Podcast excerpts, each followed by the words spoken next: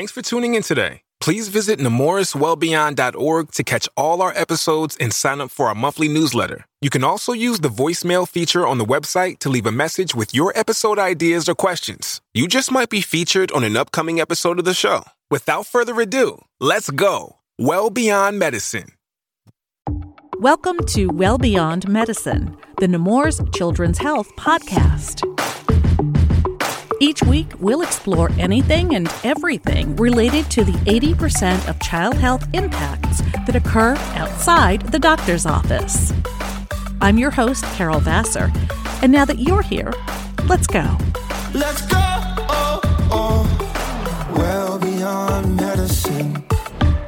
One of the great aspects of taking a podcast on the road to events like the 2023 Pediatric Academic Societies meeting is that you never know who you'll run into and who might accept a spur of the moment invitation to sit down with us for a podcast interview. It was a chance conversation with a Connecticut children's representative who brought her chief medical officer to our podcast studio. His name is Dr. Juan Salazar. First, though, a bit about Connecticut Children's. It is a storied pediatric healthcare provider, established in 1898 in the small farming community of Newington, just south of Connecticut's capital, Hartford, by the Connecticut Children's Aid Society. In the 20th century, as Newington Children's Hospital, its growth, with an emphasis on orthopedics, followed by a rapid expansion in specialties, services, affiliations, and locations, paralleled that of a not so far away neighboring hospital, Nemours Children's Hospital, Delaware. Today, both hospitals are anchors of growing pediatric healthcare systems. In a wide ranging interview, Dr. Salazar and I talk about some of those parallels and differences, the growing need for collaborative pediatric research, tackling healthcare disparities in a multicultural capital city, and what it's like to be an infectious disease specialist leading a pediatric healthcare system during a pandemic.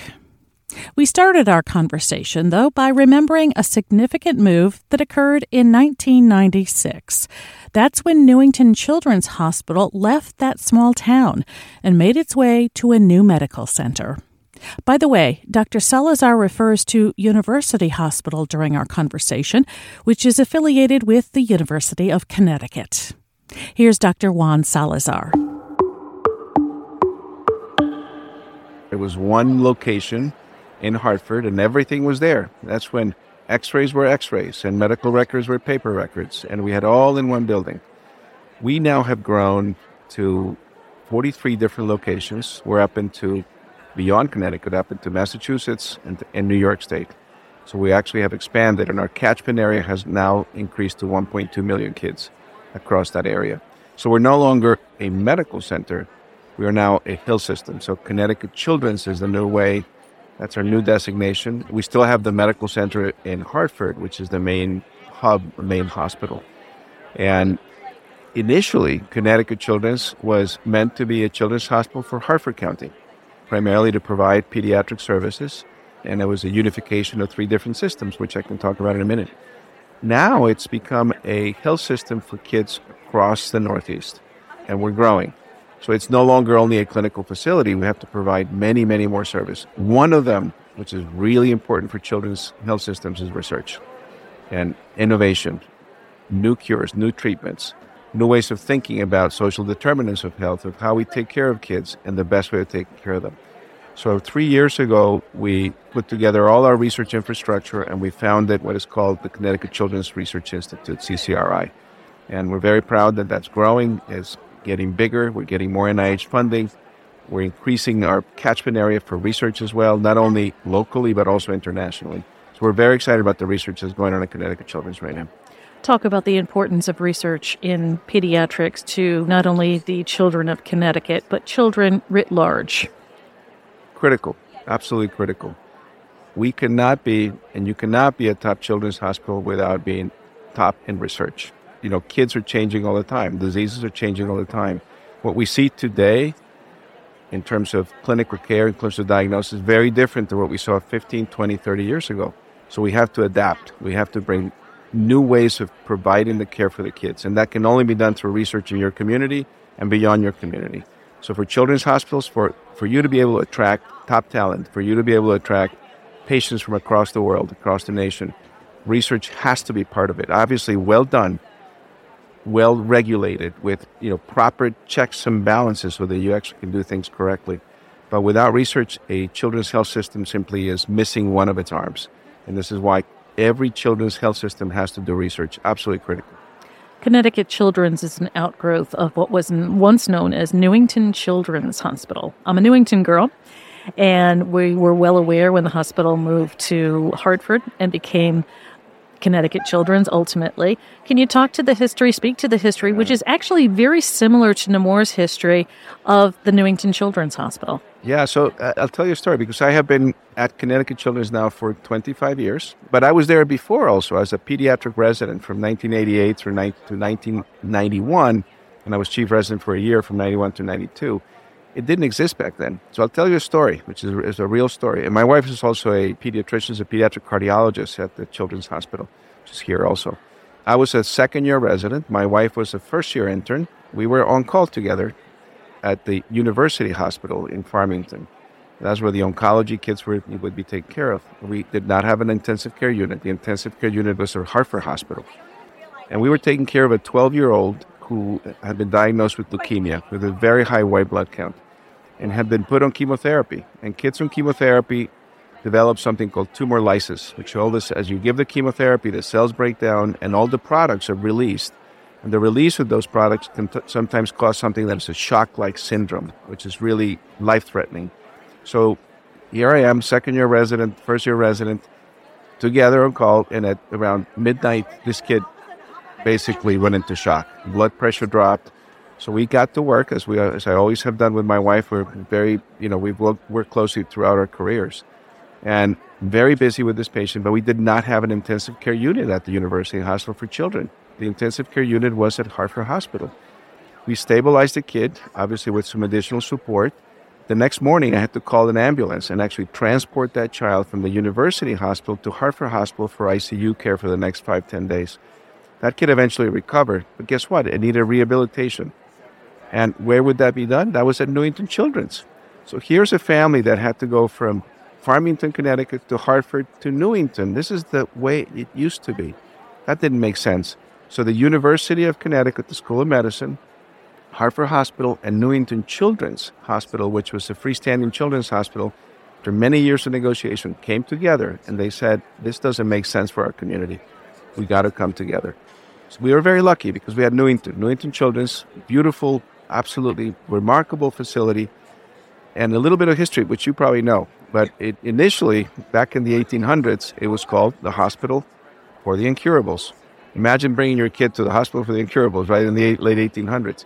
Then it transitioned, they changed the name, and it was the Hospital for Crippled Children. And this was primarily due to the poliomyelitis epidemic. And so many kids were in that hospital for polio, and it became a, an incredible hospital for polio care in the, in the 20s and, and 30s.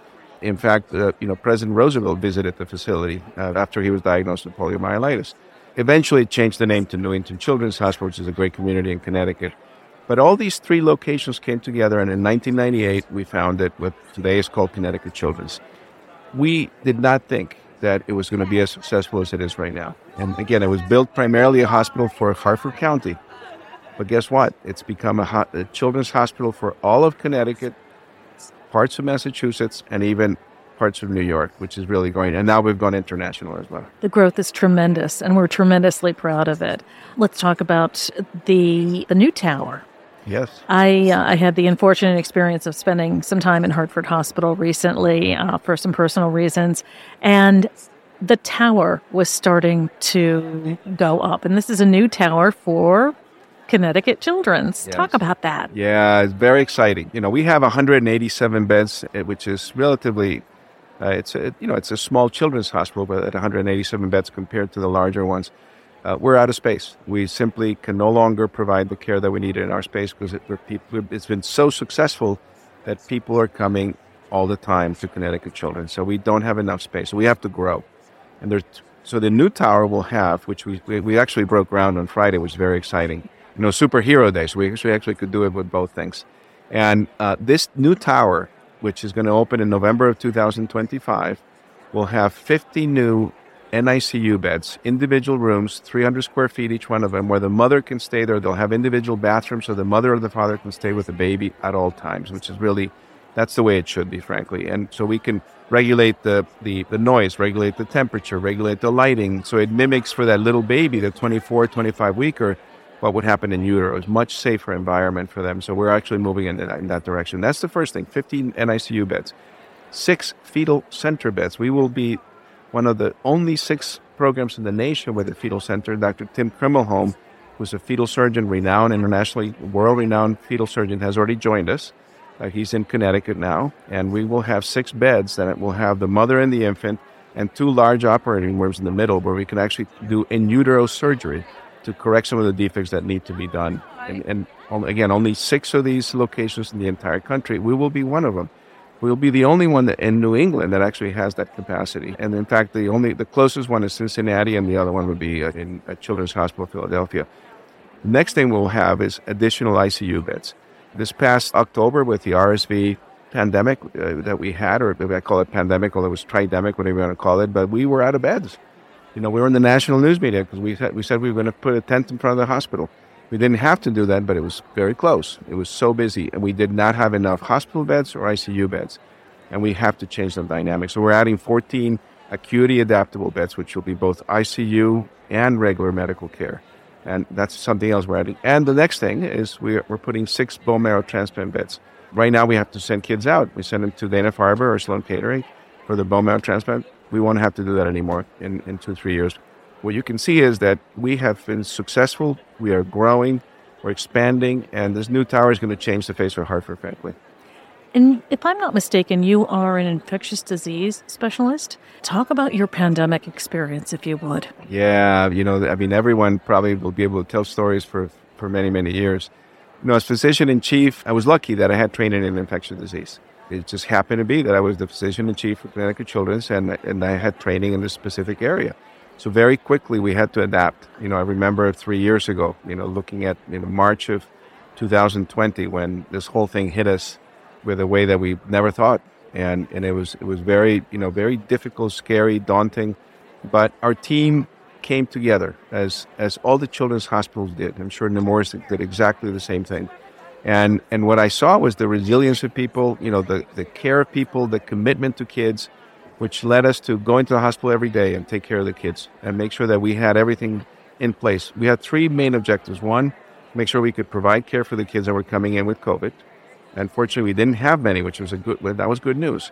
The second thing is we that we had the ability to provide our safety to our staff so that our nurses and doctors would not get sick. And so how do we do that? And the third thing is, you know, how do we prepare even to move forward into the next phase of the pandemic once we came out of it, including financially? the children's hospitals were hit pretty hard because you know we actually had to close our ORs, we had to close our clinics for the safety. So we created task forces for each one of those areas, and we moved very quickly, effectively. Everyone came together, and we delivered. And at, at the end of the day, we made it through. Um, and today, as you look back and you you think, you say, "Wow, how did that happen?" But you know, fortunately, we came out really strong as a health system. Actually, we're stronger now than before the pandemic to the point that we are just at the tail end of the pandemic, we can actually build an almost $320 million facility. And that tells the world that Connecticut Children's and the people there and the care and the support of the people of Connecticut and what they have given us is remarkable. And I think that's true of all the children's hospitals, which is really nice. When you look at the city of Hartford specifically, I know you're a regional center these days, a regional healthcare system. But when you look at the city of Hartford, you have a great diversity of people. You have some very rich people in Greater Hartford, you have some very poor people in both Greater Hartford and Hartford itself. Let's talk a little bit about health equity and how Connecticut Children's is addressing health equity yeah. moving forward. Yeah, that, that's a great question. And so, you know, one of the things we have to be careful in any system that's doing tertiary quaternary care like we're doing now, like you guys are doing as well, is that you can't limit your view to what happens inside the hospital. Because that's really the tail end of a disease process when they're coming in. But what's really, really important is to look at your community. So the way we think about it is inside out, so that you're really looking at the outside. So one of the things that we have real strength is, is something called the Office for Community Child Health, OCCH which is one of our pillars within Connecticut Children's, and is led by my my mentor, former chair of the department, Dr. Paul Dworkin, who was chair of the department for 15 years. He was my mentor when I was a chief resident uh, at, at, the at the university, and then I followed him for the you know, 10 years. But Paul Paul did not retire and go travel the world, and still does some of that. But but what he did is he he said, my the next phase of my life, I'm going to do something that's going to be impactful for this community. And so he created the Office of Community Child Health. And what it does is it really brings Connecticut out into the community, and not just the local community, but really the national community. Uh, there, there's a program that he uh, that he founded. It's called Help Me Grow, which is a national program. I think there are 32 states now that actually uh, have implemented Help Me Grow. But to give you a specific example of how we take care of our community, it is true. Hartford, unfortunately, Hartford is one of the poorest cities in the nation. You know, three towns across, we have some of the wealthiest counties and the wealthiest cities or towns in the nation. But the city is not. And so we have a responsibility for them. So Dr. Dworkin, in conjunction with the city of Hartford, the schools of Hartford, recently got an award from the Department of Education, a $30 million award which, you know, for the north end of Hartford, with focus in the north end. And what they're trying to do is use education, the schools, the preschools, begin to address social determinants of health in the community and to take those kids from the beginning, right, at the time of delivery, all the way to the time they go to school and actually graduate and go to high school. So Connecticut Children's is acutely aware of the importance of providing primary care, education, resources, prevention, partnering with the community so we actually can provide better care for those kids. I want to circle back to the research you're doing and tie that into health equity. How are the principles of health equity informing the research that your research institute is doing? So we have nine different areas that are the you know the centerpiece of the research institute. These are thematic areas. We can't do everything. We got to focus. And of course there are many that are that, that are more basic science, translational science, but there's one which is it's community based that's specifically for the community. And I'll give you an example asthma. Okay, you know, sadly, this is one, I think one of the effects of the pandemic. Uh, this past year in Connecticut, we had two kids, teenagers, that died as a result of asthma. They died as a result of asthma. It's crazy to think about that. And, we, you know, why is that? Well, when you start looking at what triggers lack of care, lack of access to medication, is the social determinants of health and and you know these kids are not just from the city of Hartford. There was you know kids from actual rural communities. Connecticut has these very poor rural areas as well. So research and the research we do in, with a program called Easy Breathing. How do we implement easy breathing in the community? How do we help our pediatricians? How do we measure the outcome? Is really really important. So anything in research has to be measured, quantitated, and then the results need to be looked at very critically to see if your intervention actually works community is prime for that. You can actually do things that actually change the outcome for those kids. Asthma is one of them. So we're going to be paying very close attention. Why is it that a well established quantitative program like easy breathing is not functioning? Why is it not being implemented by the pediatricians? So we have to measure that and then through research show that you have to pay for this, that the investment you actually put into training the pediatricians, which may cost a dime, is going to save you a million dollars. But not only that, it's going to save you a life. And so this is how we approach it. And, and in any component of research that we do, we have to look at exactly how it's affecting the community. My own research is in two areas. Um, we're focusing on developing a vaccine for syphilis. Syphilis is a tremendous problem that is affecting people all over the world, but it affects babies in a major way. We've had the largest number of cases of congenital syphilis in Connecticut in the past 15, 20 years. That's true across the nation. State of Texas, last year, 600 cases of congenital syphilis, and kids have died as a result of congenital syphilis. When you look at the reasons why, social determinants of health are right there.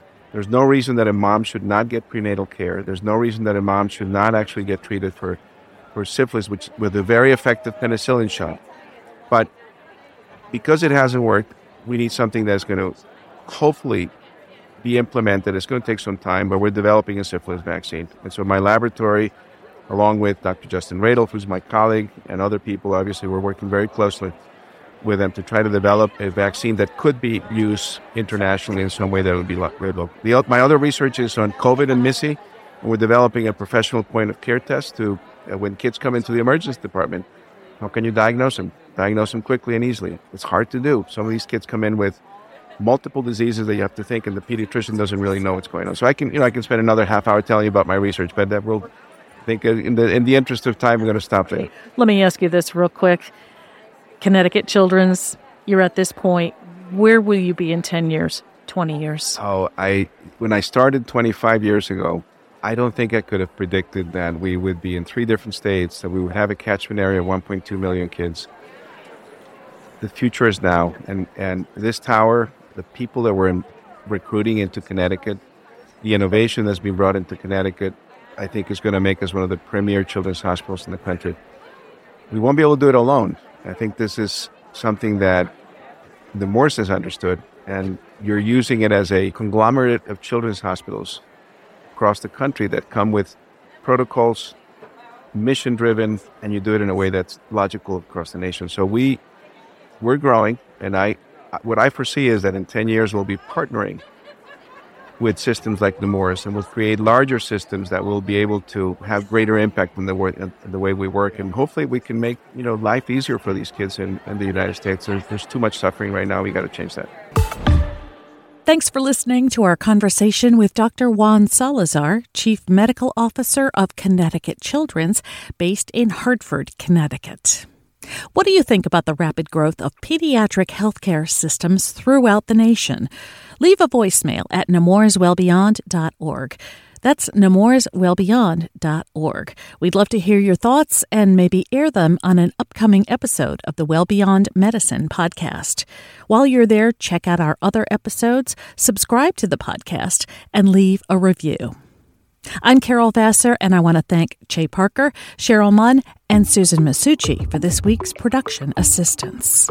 Join us next week as we take a look at a program aimed at increasing the diversity of the academic pediatric workforce, the New Century Scholars Resident Mentoring Program.